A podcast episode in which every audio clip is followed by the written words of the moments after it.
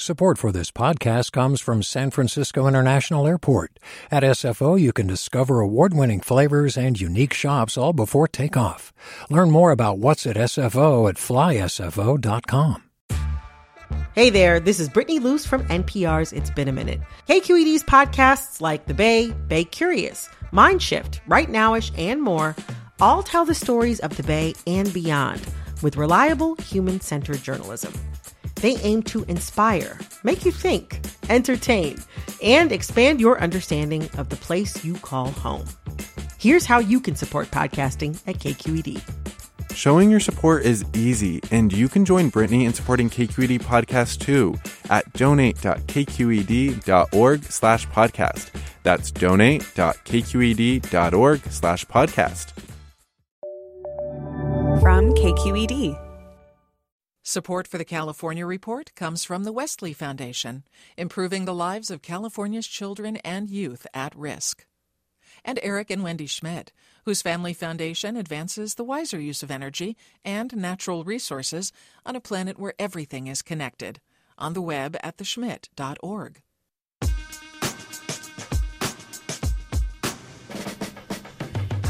On today's California Report magazine, we listen in as two women talk about a terrible experience they've both been through.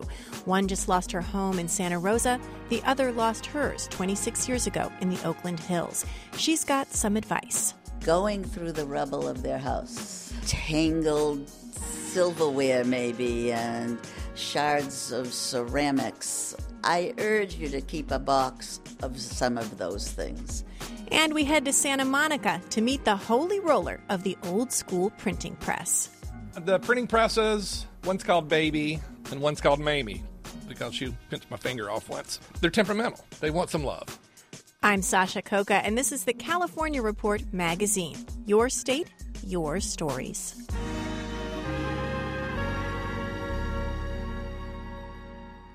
The wildfires that roared through wine country will rank among the deadliest and most destructive in California history.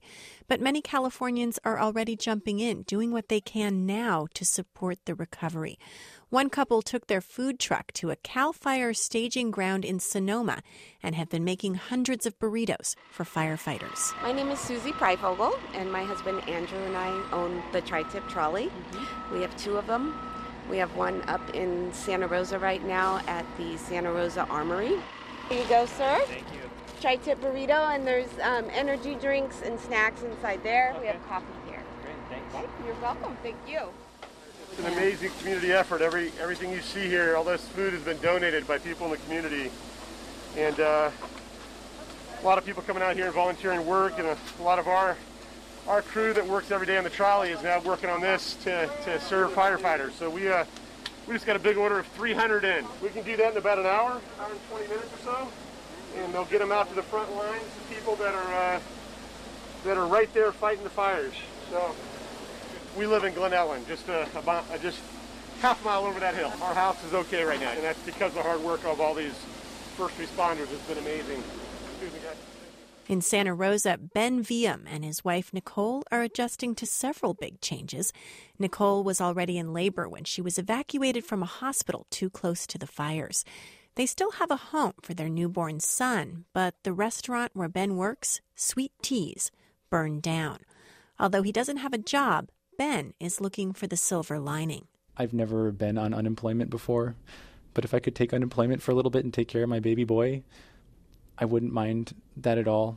Again, that's the, perhaps an optimistic outlook. I have only been doing hospital and baby mode and uh, connecting with my wife and baby for the last five days, and I will, you know, return to normal life at some point. I would love to just once things get like a little bit more stable in our lives, like I really hope that I can help contribute to the like future of that restaurant, but just volunteer for everyone who is suffering uh, in Sonoma County right now. There's going to be a lot of rebuilding. I'm pretty sure that people are going to rebuild and rework and clean this place up really nice. At an evacuation center in Sonoma, volunteers are doing what they can to help fire survivors get back to normal. Hairstylist Lisa Lasser drove up from Oakland to offer free haircuts. There's three of us. We're here to do haircuts. We are doing dry cuts. We have we have sanitary wipes and Sanek strips to and capes and clients are all protected. We're doing dry hair cuttings. We're they're actually doing two haircuts right now. But one really want to go short, so I don't know. And then another lady who doesn't know what to do with her curls. It just takes them out of the norm right now. In a day, we could probably do 15 minutes haircuts are really good and it's enough to keep them happy. Cassandra Thompson is the client who really wants to go short. Her house in Glen Ellen burned down. We went and saw it this morning, and there's really nothing left of it. Like nothing. No salvageable, no nothing. It's gone. Everything's gone. So we're having to do something new now. And my hair was weighing me down because it was down to here, past my hip bone. So they took off a lot. So yeah, that's why I got my hair cut. I figured it would bring a little happiness to the sadness that's happening right now. And some Californians have something unique to offer fire survivors in wine country their own stories of recovery. People who lost their homes to fire years ago are reaching out to the newest victims with advice and comfort and the chance to talk to someone who's been there before.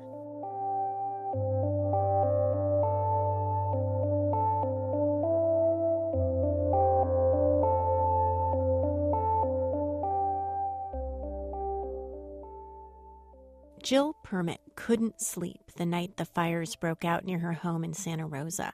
The moon was oddly red, and the winds were whipping fast. We're hearing things booming, and I pulled up my shades in my room and I saw the flames.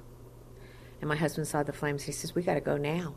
That feeling of desperate, surreal, surging panic, Joan Tanzer has felt it too.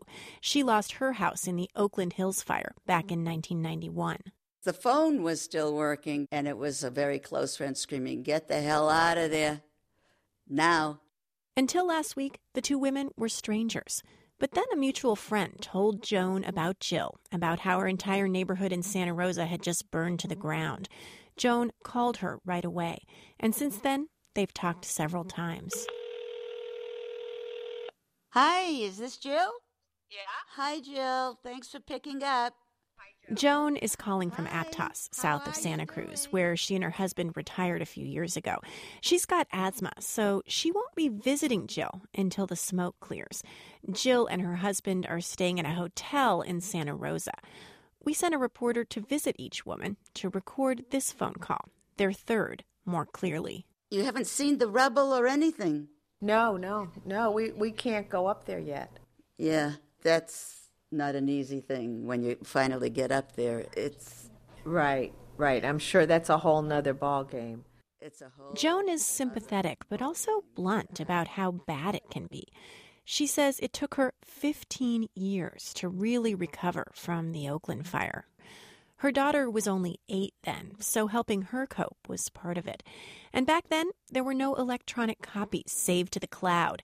Joan grabbed a few photo albums when they escaped, but they lost the rest. Pictures and the mementos, that's what means something. Your wedding dress. Let In some ways, the go. recovery process will be different for Jill. She kept a lot of financial documents online. Some of her treasured photos are backed up, and all three of her kids are grown and gone. But Joan warns Jill she and her husband are in for a stressful time. Kiss your hubby a lot. I mean, you are a team. This is a team effort. Yeah, that's really good. That's good advice. But really, you got to take care of yourself and your twosome. I, I really think that that got overlooked. We had a support group afterwards. There were 13 of us, seven divorces. Wow. Seven divorces, and these weren't new marriages, these were established marriages. The strain of um, even renovation is a big factor in divorce, but doing this is just crazy. So that's why I Joan's support group team. was called the Optimists. Her neighbors swapped tips on dealing with insurance and talked about how to help their kids feel safe again. Joan says life after the fire was full of surprises. Stores gave her discounts, and coworkers left little gifts on her desk. Practical things like pantyhose and underwear. They even threw her a fire recovery shower, kind of like a bridal shower, to replace all the pots and pans and household things she needed. Presents like you could not imagine gave me most of the stuff in my kitchen. In Santa Rosa, people have been doing wonderful things for Jill and her husband, too. Some have dropped off meals at the hotel. It's a warm, wonderful place to be if you're displaced. Joan says when you're a disaster victim, being the center of attention can be healing. But it can sometimes feel invasive. After the Oakland fire, her neighborhood became a kind of spectacle a busload of Japanese tourists who were coming out and they saw us in the with the debris, and they were coming out of the bus to take our picture, as if it were like some other kind of entertainment. When she's talking to Jill, Joan shares lots of stories like that one, the bizarre and surprising, along with the tales of loss. Her hope is they'll help Jill prepare for the strange psychological space she will have to inhabit in the coming months and years. We'll stay in touch. Yeah, we'll stay in touch. We'll stay in touch, and I'm thinking about you every day. Believe me. Thank you, Joan. Thank you. After okay. hanging up the phone, Jill says some of Joan's advice has been great, but she can't absorb all of it right now. She told me about the trauma and a lot of that, which I think is going to take a long time to settle in. But Joan's practical tips have been so helpful, Jill says, like referring her to a trustworthy public adjuster, the same one Joan used after the Oakland Hills fire. Public adjusters help catalog lost belongings and negotiate with insurance in return for a cut of the claim. You've lost everything in your life. Now you have to write it all down. That's enough trauma, but then you have to deal with not knowing the language of insurance. That's not really how it should be. Back in Aptos, Joan hangs up the phone and then heads to her art studio in the garage. Joan's a retired social worker and an artist. Here's one box. She dumps out a pile on the floor, things she salvaged from the ruins of her home. In the months after the fire, she collected boxes of this stuff blackened coins, twisted forks, and a melted menorah. She uses these materials in sculptures and collages. The melted pennies from my daughter's piggy bank that had we found, and shards from a vase that my mother in law gave us for our wedding. This is artwork born from the ashes. It started after the fire when Joan and her neighbors got together to build little sculptures from the debris they found. It was a kind of therapy. Joan says that might not work for everybody, but she does think survivors should go back and search for things in the ashes. You might think that it's, oh, I don't want to ever remember the horror of that. But there'll become a time when you want to go through that and remember, because each one of those things hold memories within them. Joan's phone is ringing a lot these days. Other survivors of the wine country fires are calling eager to hear from someone who's actually gotten through this and can talk to them from the other side.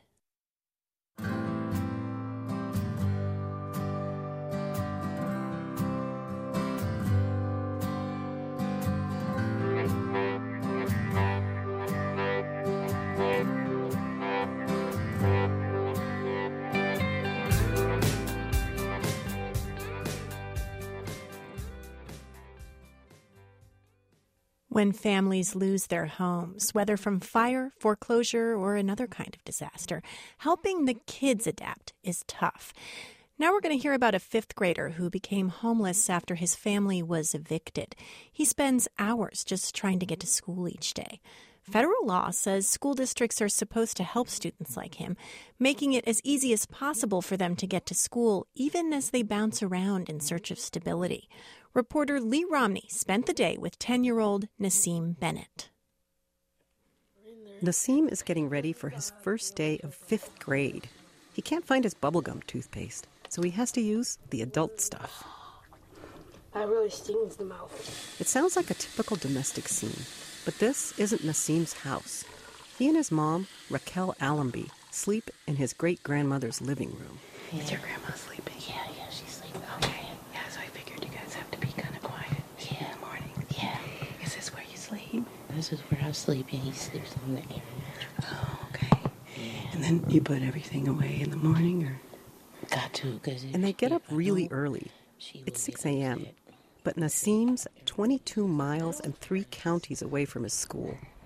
For years, Raquel and Nassim lived in North Oakland with Mr. Spooky the cat and Cujo the chihuahua. Last fall, they got evicted from their Oakland apartment. Raquel says wrongfully. It's hard for her to use the word, but they became homeless. Nassim is the main one that I worry about. I know when he's stressed out. There's a lot of research that concludes students who lose their housing, even briefly, perform more poorly in school. They're often late or miss days. They're less likely than any other group to graduate. Nassim's had anxiety attacks, temper tantrums, lots of stress eating. Early this year, he and his mom had no choice but to come here to his great grandma's one bedroom apartment near a leafy park in South San Francisco. Mm-hmm. And then traveling from here all the way to Oakland, and then go Oakland, and then back here. The back and forth, that's so Nassim can stay in the same Oakland school where he's been since kindergarten, where they know him and care about him. No, where are my Pokemon cards? The whole trip to school will take nearly two hours.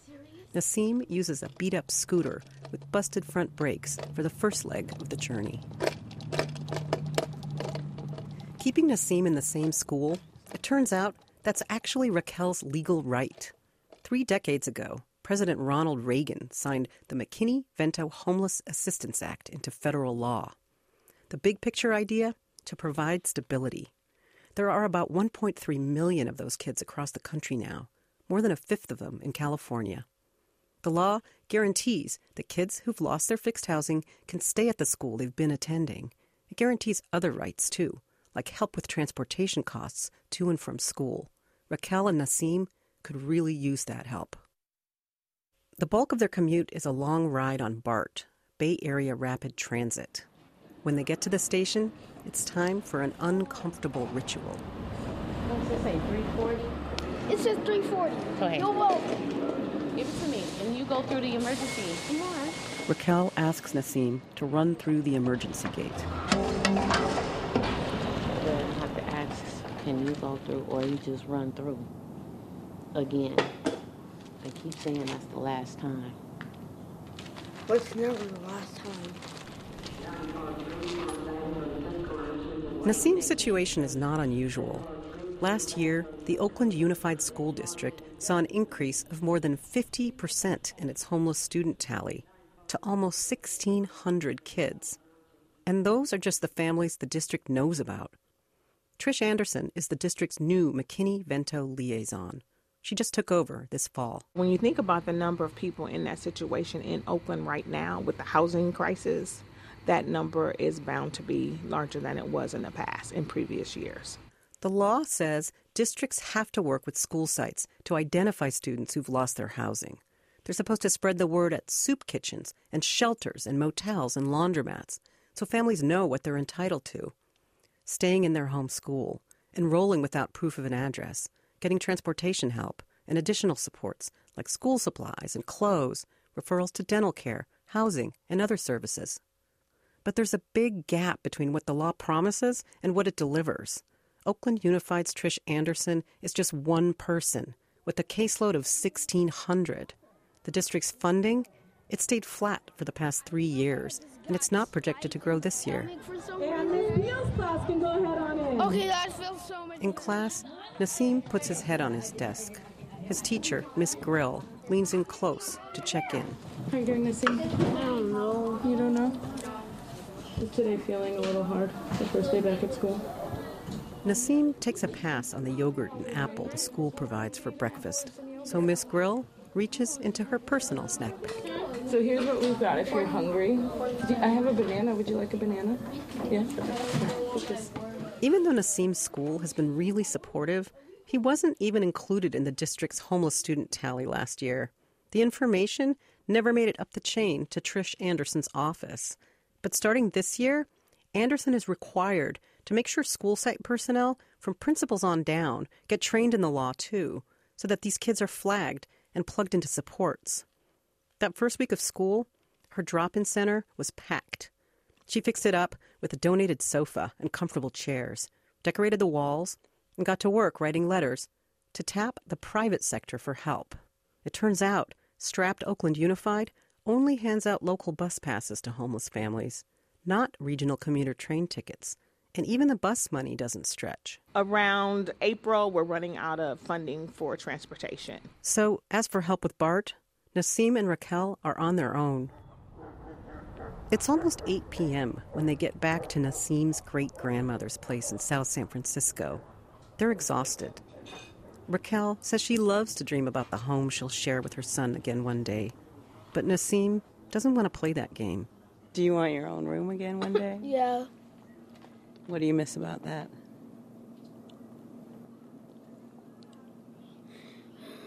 You don't want to say, huh? Hmm. Raquel thinks Nassim just can't go there right now, that he's not confident he'll ever have his own space. For the California Report, I'm Lee Romney. And now let's head to Santa Monica to a shop off Pico Boulevard, a place that feels like it's from another era, a time before computers and scanners and copiers. It's keeping that direct connection to the past alive in a contemporary fashion. But it, it's just, you know, this doesn't exist in LA. It's it's been pure madness. Kevin Bradley is a master of the handset letterpress. After spending two decades building up his business in Tennessee, he came west to carry on a sacred tradition. Reporter Peter Gilstrap takes us to Bradley's storefront studio called the Church of Type.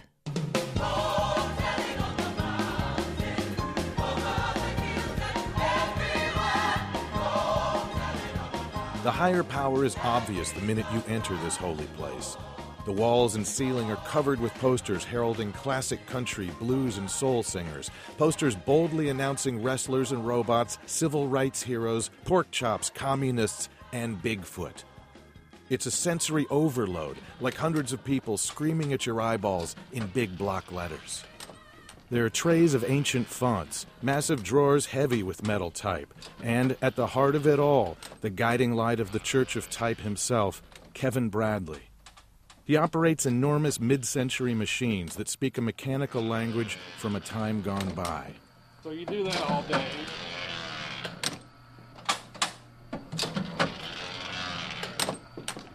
The printing presses, one's called Baby and one's called Mamie because she pinched my finger off once. But they all have personalities, idiosyncrasies. They're temperamental. They want some love. They want some love. That's probably not something you're going to say about a cold, silent brush steel laptop. I'm the only guy who's 100% no computer. I just do it by hand. I carve wood blocks or set type. I have over 2,000 fonts of type in here, from six point to three feet tall. And so I'm a traditionalist in that way. I'm a dinosaur. But it's satisfying. It's so satisfying to make something that you feel good about. No, that isn't bacon frying. You learn the you learn the sound. Bradley's pouring a teaspoon of black ink onto the roller of a machine the size of a buffalo. He's making a poster for Lucinda Williams right now. It's taken him two full days just to set the type. He scrapes off excess ink bumps, hickeys in print shop talk, with a razor blade and his finger. Everyone thinks this is so glamorous, and they come in here. But in, you know, I'm a dirty monkey every day with ink all over me. My clothes are ruined, and that's that's how glamorous it is. You know, I'm a glorified janitor in in, in most ways. Bradley has the janitor look down pat. He wears a rumpled work shirt with the sleeves rolled up, and his splattered jeans look like a printing press threw up on them. But the shoes, the shoes are a different story. Vintage black and white wingtips that could have come from the closet of a Tennessee Williams lawyer. There's ink on the shoes too, but it all goes with the work. And one man show Bradley certainly works, often seven days a week, well into the night, as James Brown, Will Oldham, and George Jones keep him company blasting from the stereo. He designs and prints everything from business cards to album covers to wedding invitations.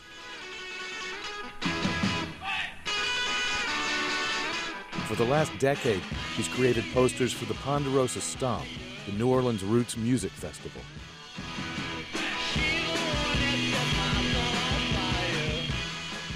To be honest, I don't even know what I'm getting. When he does posters in the Stomp, I don't even know what they are until he sends them. That's Dr. Ike Padnos, who founded the Stomp. He became a disciple in the Church of Type after seeing Bradley's posters displayed at New Orleans' annual Jazz Fest.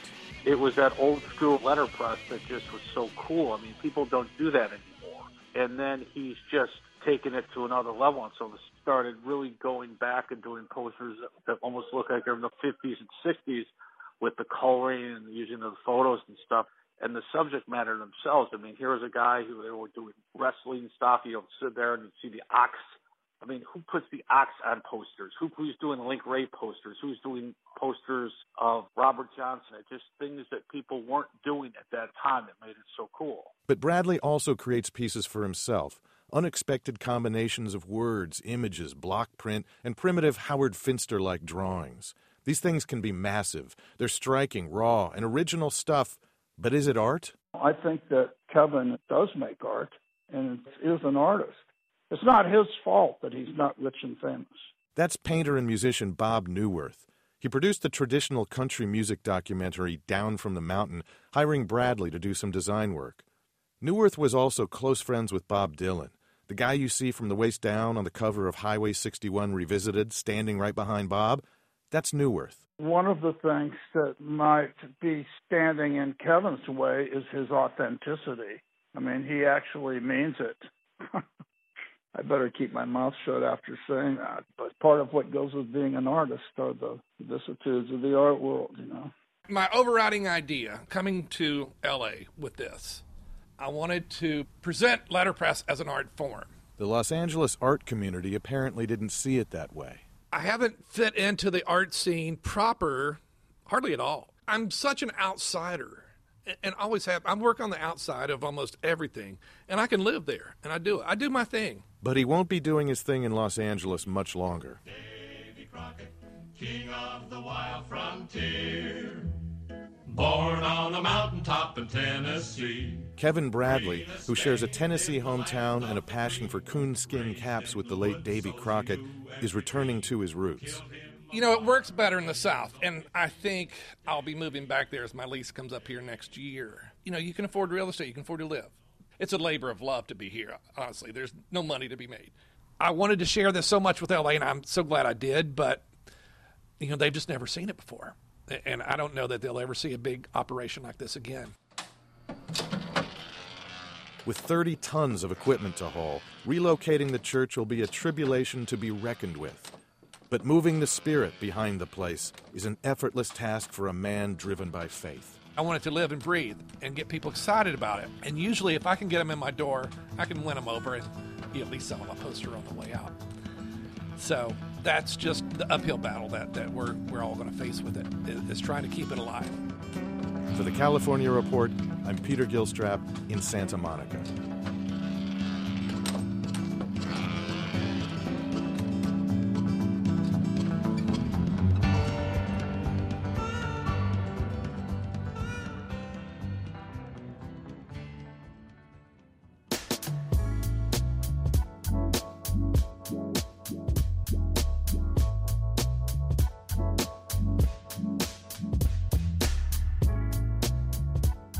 And that's the California Report magazine, a production of KQED Public Radio in San Francisco. We're your weekly road trip for the ears to meet the people and visit the places that make California unique. You can listen to us wherever you are if you subscribe to our podcast. And let us know what you think about our show on Facebook or send us an email, calreport at kqed.org. Our director is Susie Racho. Our technical producer is Seal Muller, with additional engineering from Katie McMurrin. Our editor this week is Carrie Feibel. Special thanks this week to Sarah Husseini, Julie Small, and April Dembosky. David Marks is our online producer, and our intern is Bianca Taylor. The California Reports editorial team includes Victoria Mauleon, Ingrid Becker, Ethan Lindsey, and Holly Kernan. I'm Sasha Khokha. Thanks for listening.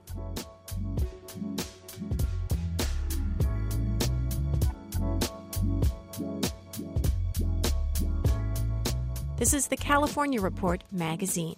Your state, your stories. Support for the California Report comes from Barracuda Networks, cloud ready firewalls engineered for today's next generation business networks. Learn more at barracuda.com/slash cloudready. The James Irvine Foundation, expanding economic and political opportunity for Californians who are working but struggling with poverty More at irvine.org. And Eric and Wendy Schmidt, whose family foundation advances the wiser use of energy and natural resources on a planet where everything is connected. On the web at theschmidt.org. Do you love learning about the San Francisco Bay Area? Its history, its people, its unique blend of cultures? Then you should check out the Bay Curious book. I'm Katrina Schwartz, editor and producer on the Bay Curious podcast, and I'm here to let you know that for the month of May, we've worked out a sweet deal for KQED podcast listeners. Right now, you can get the Bay Curious ebook for $1.99. That's right, $1.99. Just search for Bay Curious wherever you get your ebooks or find a link in our show notes. This offer does expire at the end of the month, though, so you'll want to act on it fast. Happy reading!